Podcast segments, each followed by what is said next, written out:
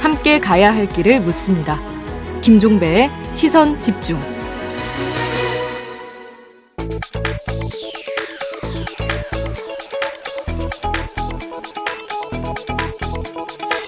네, 매주 화요일에 만났던 정치견제학, 오늘은 목요일로 어, 옮겼습니다. 국민의힘의 김재원 최고위원 영, 지금 스튜디오에 모셨는데요. 어서 오세요. 안녕하세요. 어, 왜 이렇게 목소리를 쫙 까십니까? 이전부터 좀 여쭤볼게요. 김종인 총괄 선대위원장이 한 언론과 인터뷰에서 우리 김재원 최고위원님을 언급을 하셨더라고요.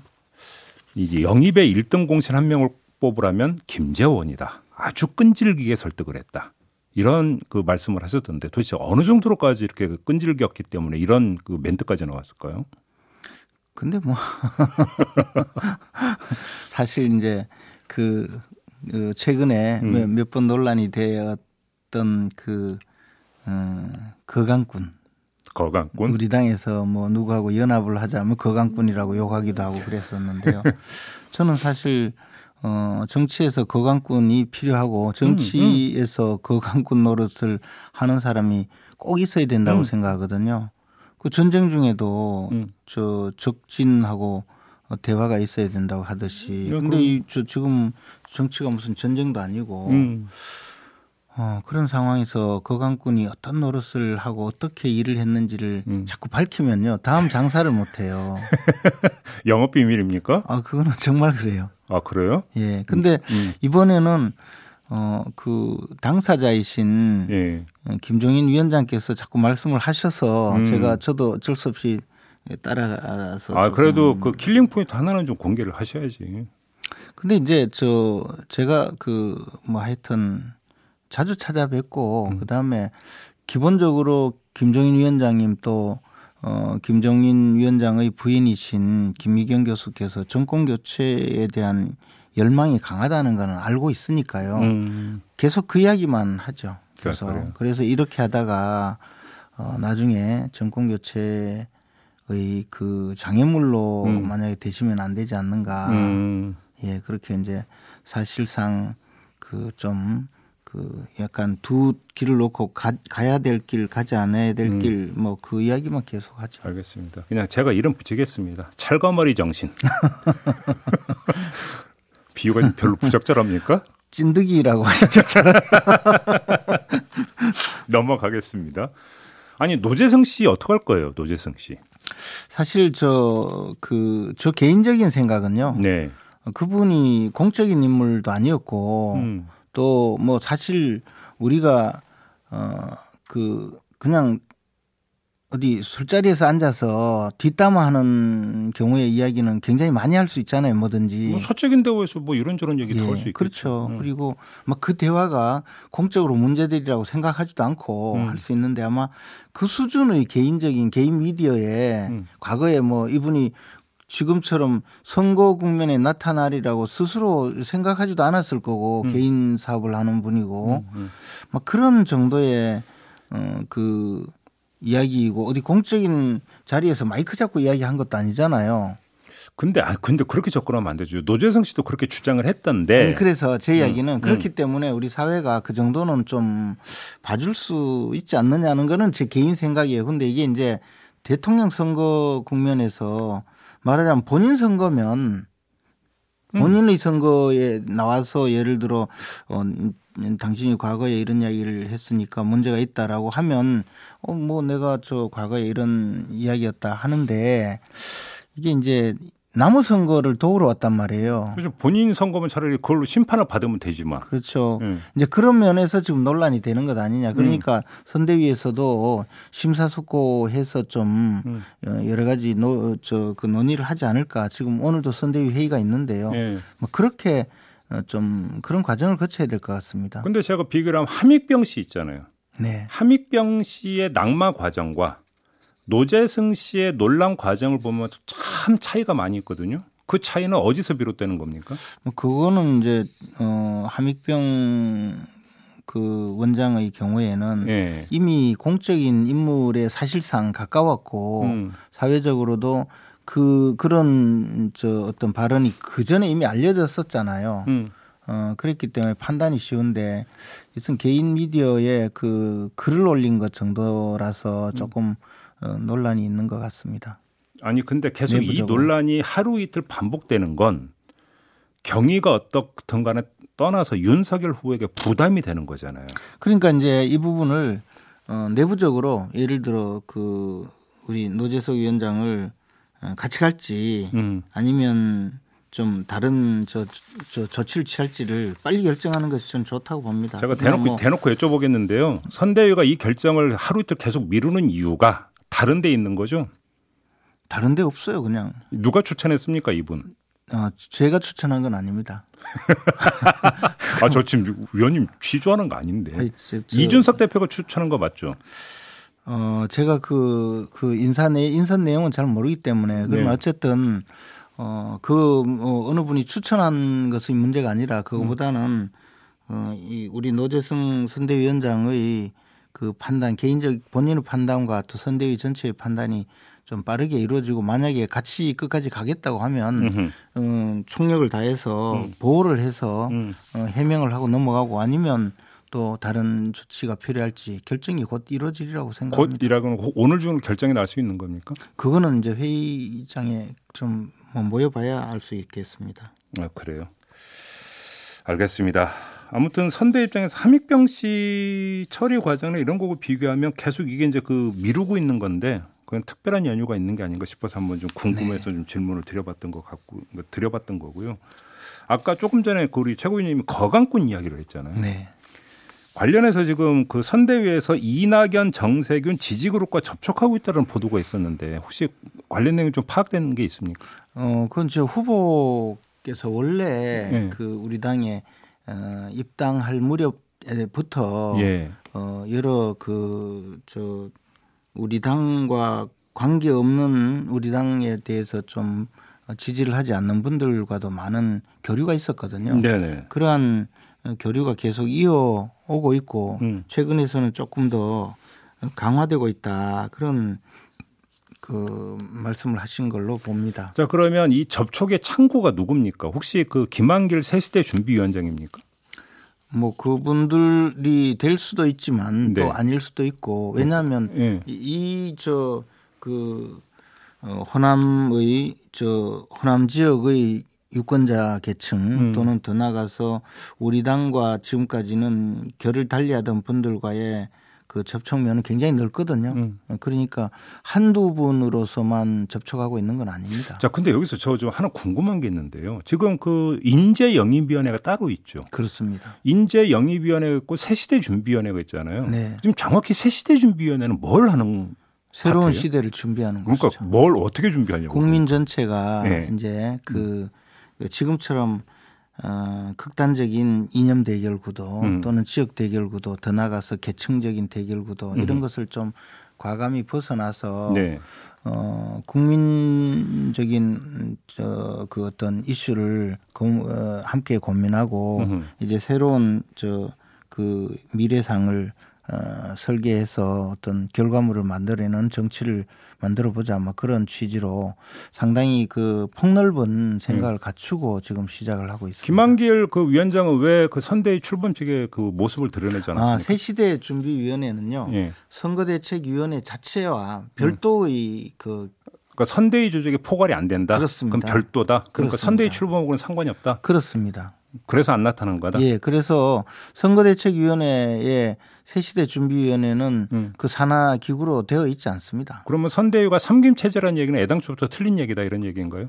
선 그런 것이 아니라 전체 우리 선거를 어, 지원하는 조직, 음. 선거를 어, 그 주도하는 어떤 분들은 음. 당연히 김종인 또 김병준, 음. 김한길 음. 이 세 분이 가장 주축이 되어서 움직이시는데 다만 음. 새시대 준비위원회는 음. 조직표 선... 그림 조직도에는 안 들어간다. 그리고 저 선거뿐만 아니라 네. 앞으로 어 정치, 사회, 음. 문화 전체를 그 바꾸는 어 개념으로 만든 그런 알겠습니다. 위원회입니다. 지금 그 김종인 총괄 그러니까 선대위원장이 주도를 하면서 임태희 전 비서실장을 영입을 했고 그분이 총괄 상황본부장을 맡았고요. 네. 그 밑에 요번에 영입됐던 금태섭, 정태근 전 의원이 지금 이제 그 총괄 상황본부 밑으로 지금 들어가지 않았습니까? 네. 언론은 이걸 별동대라고 표현을 하던데 이러면 홍준표 의원의 그 의원이 썼던 그 표현을 빌려서 질문을 드리면 이거 이중구조 아닙니까? 이제 저 어떤 선거 대책위원회든 네. 그 저 공약도 있고 조직 분야 또 직능을 담당하는 분야 음. 또 홍보 음. 또는 이제 뭐 어, 법률적인 대응 또는 음. 뭐 네거티브 대응 이런 각종 그 저 조직들이 구성을 해서 함께 가게 되어 있어요. 네. 그런데 어, 이런 저 그 각각의 이 역할을 하다가 보면 음. 지금 이 우리 후보가 저 추진하고 있는 중요한 방향, 메시지 이런 걸 놓치는 수가 있거든요. 각각은 네. 어, 또 다른 논리로 갈 수 있거든요. 그래서 보통 뭐 조금 이름은 다르지만 종합 상황실 또는 뭐 상황실 이런 의미의 그 조직을 마, 만들고 거기에서 어, 각각의 그 어, 분야별 선거 운동을 전부 파악을 해서 네. 한, 한 방향으로 가도록 예를 들어 메시지를 통일하는 음. 그런 방향으로 조율하는 기능이 있거든요. 음. 그래서 뭐 정부 조직도 있고 다 있겠죠. 음. 그런 종합 상황실 기능을 하기 위해서 어, 그 종, 종합 총괄 종합 그 상황 본부를 만들었거든요.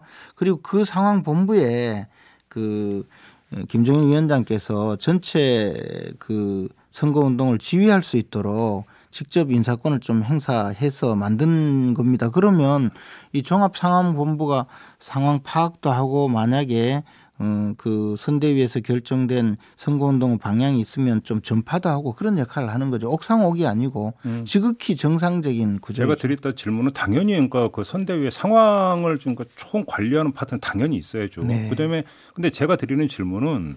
예를 들어 이것이 후보직의 상황실장은 이런 파트가 아니라 애당초 선대위 구성표에는 종합 총괄 상황본부라는 게 없다가 그런 아. 취지라면 처음부터 있었어야 되는데 없다가 김종인 아. 총괄이 들어오시면서 만들어지고 아. 거기에 김종인 총괄이 그, 그 추천에 따른 임태희 전 비서실장이 본부장 맡으니까 예. 그래서 드리는 질문이죠. 아, 그 이제 조금 오해신데요. 음. 그 김종인 위원장께서 그, 그 오시지 않을 때. 음. 그 종합상황본부를 음. 그대로 어, 구성을 하지 않고 음. 김종인 위원장께서 오셔서 구성하실 수 있도록 기다리고 있었습니다. 기다리고 있었다고 예, 보다? 실제로 예. 이미 종합상, 종합상황본부는 처음부터 음. 구상을 하고 음. 조직 모든 것을 갖추고 있었죠. 그래서 이제 그, 그 내부에 이미 실무 직원들도 일을 하고 있었고. 아 그래요? 네. 그런데 그러면 김종인 총괄이 오기만 기다리면서 그러면 본부장은 그 총괄께서 임명하셔라, 아니 뭐니까 추천하셔라 이렇게 이제 그 딱 미리 계획을 잡았다라는 말씀이십니까? 실제로 그랬습니다. 그랬다. 네. 그리고 그것은 음. 제가 김종인 위원장께. 가서 음. 말씀드린 주된 내용이었습니다. 오 하나 나왔다 드디어. 김종인 위원장을 설득했던 그 요인 하나가 나온 거네요. 지금. 아니 그것은 그 우리 후보께서 처음부터 음. 그렇게 준비하고 있었던 내용입니다. 그런 거다. 네. 지금 김종인 총괄하고 김병준 상임간에 뭔가 좀 줄다리기 내지 기싸움이 있다는 보도 접하셨죠. 우리 뭐 언론은 국, 국가주의니 뭐니 뭐 이런 그러니까 걸 가지고. 우리 언론은 이제. 어, 항상 이렇게 거강꾼이 좀 흥정을 붙이려고 하면 흥정은 말리고 싸움은 붙이고 네. 그렇게 하시죠. 섭섭하십니까 언론 보도? 아니 뭐 그렇지 않습니다. 뭐 그래야 또 그 관심이 있으니까 아니, 그러니까 약간 정확... 이례적이어야 음. 관심이 있고 음. 사람이 개를 물어야 관심이 있듯이 그렇지 않습니까? 개가 사람을 무는 거는 뭐 뉴스가 안 되고 네. 그러니까 이제 싸움을 자꾸 붙여서 어, 예, 재미 뭐 그 강 건너 불구경보다는 옆집 불구경이 더 재밌다고 그러시듯이. 근데 아니, 신경전이 아니라는 말씀이시죠. 지금 음. 그 김종인 위원장께서 진행하고 있는 방향, 추진하고 음. 있는 방향과 김병준 위원장께서 추진하고 있는 방향이 좀 다른 모습으로 보일 수 있는데 분야 자체가 좀 다르고요. 음. 또 그 어떻게 저 선거운동에서 음. 영향을 미치는 방향과 분야가 다르기 때문에 음.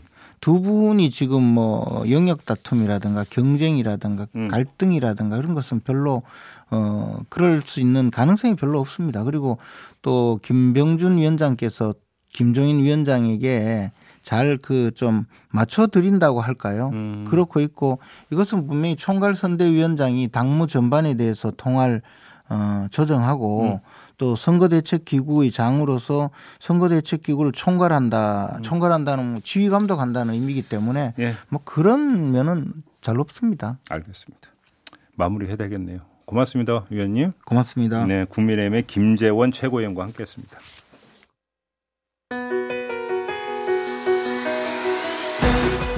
날카롭게 묻고 객관적으로 묻고 한 번 더 묻습니다. 김종배의 시선 집중. 네, 코로나 방역 상황을 좀 짚어보겠습니다. 하루 확진자 칠천 명대를 기록을 했고요. 위중증 환자도 팔백 명대를 넘겼는데요. 이거 정말 괜찮은 건지 이재갑 한림대 강남성심병원 감염내과 교수 연결해서 도움 말씀 들어보겠습니다. 나와 계시죠, 교수님? 네, 안녕하세요. 상황의 심각성을 어떻게 봐야 되는 겁니까? 어, 이제 뭐 한계에 다다랐다는 얘기부터 이미 지난주에 들었던 부분이고, 네. 참 지난주에 더 강력하게 요청을 했었는데 음. 이제 절충점 정도로 받아들여져서 네. 시작이 됐거든요. 예. 그래서 어, 그러니까 정부의 상황 인식이 조금 이제 좀 너무 낙천적이고 낙관적이 아니었던 거 생각은 들고요. 아 그래요. 예. 음. 근데 어쨌든 지금이라도 빨리 상황을 정비하지 않으면 음. 상당히 힘든 시간들을 한 이, 삼 주 넘게 보내게 될 가능성이 높거든요. 지금 현상 진단은 딱 하나만 질문 추가로 드릴게요. 그러니까 중증화율 있잖아요. 확진자 가운데 네. 이제 그 뭐 이 중증 환자로 이제 이게 진행될 가능 그 비율을 이야기하는 건데 당초 잡았던 게 일 점 육 퍼센트였다고 하는데 네. 지금 나오고 있는 중증화율이 이 내지 이 점 오 퍼센트라고 하거든요. 이것도 완전히 네. 지금 그럼 예상에서 빗나간 거잖아요. 어떻게 이렇게 네. 이런 그게 이제 빗나갈 수가 있는 걸까요? 근데 사실 뭐 예상이 빗나갔다기보다는 네. 그러니까 병상 설계를 했을 때가 구월, 시월에 병상 설계 설계를 한 거거든요. 음. 그러니까 그 부분은 뭐 정부 차원에서도 뭐 그때 일 점 육 퍼센트였던 걸 어떻게 바꿀 수 있는 건 아니잖아요. 예. 근데 다만 예상 밖으로 이제 백신의 효과 감소, 특히 중증 예방 효과 감소가 빨리 나타났던 부분들은 사실 뭐 정부뿐만 아니라 전문가들도 이 정도일 줄 예측 못한 부분들은 아, 다 같이 그래. 반성해야 되는 아, 부분이거든요. 어, 예, 예. 음, 알겠습니다. 교수님께서 이번 주에 환자가 더 이상 늘지 않게끔 하지 않으면 파국으로 치달을 수 있다. 이런 말씀을 네. 하셨는데 파국이라고 하는 게 어떤 의미입니까? 그러니까 이제 병상 부족 상황 때문에 이제 중증 환자 치료가 제때 안 되는 상황들이 벌어지는 상황이라는 거죠. 예. 그러니까 사망자가 급증할 수 있는 상황이라는 건데 이미 뭐 주말부터 사망 환자 칠십 명 넘었던 날도 있잖아요. 네네. 어제도 육십 명 넘은 거로 알고 있는데 음. 일단 이렇게 사망 환자가 늘어나는 상황들이 이제 계속 갈 거라는 거고 만약에 이, 수, 이 단계보다 더 넘어가게 되면 사망 환자 백 명 넘는 것도 정말 올 수 있는 그런 상황이 됩니다. 아 그래요? 자 그러면 네. 대책 중심으로 좀 이야기를 한번 해보죠. 지금 당장 필요한 대책이 뭐라고 보세요?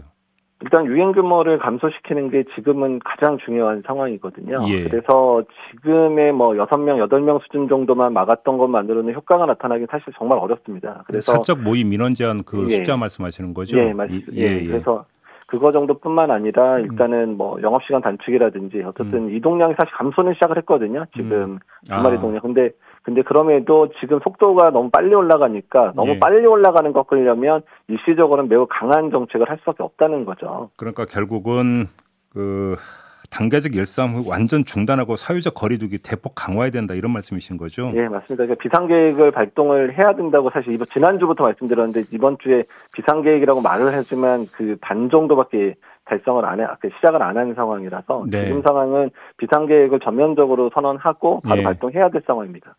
그러면 자 교수님이 보시기에 왜 정부는 지금 영업시간 제한은 이번에 포함을 안 시켰잖아요. 네. 예. 그 이유가 어디에 있다고 파악을 하세요? 그러니까 이게 손실보상 문제랑 걸려 있는데요. 음. 영업시간 제한이 되면 손실보상을 다시 가동을 해야 되는 상황이거든요. 그럼 돈 때문에 정부, 그랬다는 겁니까? 돈 때문에? 뭐 그런 그것 그것도 있지만 사실 뭐 돈보다는 예. 그러니까 자영업이랑 소상공인들 들이 주는 고통이 너무 커지니까 그랬던 음. 부분이 있어요. 그러니까 음, 음. 이제 자영업 손 저기 소상공인을 지원한 법은 두 가지죠. 첫 번째는 네. 손실보상이라든지 아니면 영업이 잘 되도록 해서 경기를 부양하든지 두 네. 가지 방법이었잖아요. 그러니까 네. 후자를 선택한 거죠. 그렇죠. 근데 지금 상황은 악화됐기 때문에 이 부분들에 있어서 확실하게 손실보상을 약속할 수 있는 상황이었다면 오히려 음. 쉽게 들어갈 수 있고 또 소상공인이나 자영업자들도 정부가 지금까지 그런 손실보상을 제대로 했다면 음. 그런 부분에 대해서 불만을 토로하진 않았을 거거든요. 그렇죠. 그러니까 이제 신뢰감을 잃은 부분들이 있으니까 어쩔 수 없이 후자를 선택할 수밖에 없었다는 겁니다. 근데 지금 뭐 현실이 지금 몇 백만 원 손실을 봤는데 그 정부에서 딱 그러니까 준다는 손실보상금이 십만 원이다. 뭐 이런 이야기가 지금 계속 나오고 있으니까 이런 식으로는 그러니까, 예, 그러니까 그런 부분이 문제라는 거죠. 그러니까 이미 소상공인과 자영업자의 신뢰를 잃었다는 거예요. 손실보상 부분에 있어서요. 알겠습니다. 요거는 뭐 정부 관계자나 이런 사람을 불러서 다시 한번 좀 그 따져 물어야 되는 부분인 것 같고요. 예, 예. 그럼 방역적 측면에서 볼 때 교수님이 보실 때 인원 제한은 몇 명으로 더 줄여야 되고 영업시간은 몇 시로 끊어야 된다고 생각하세요?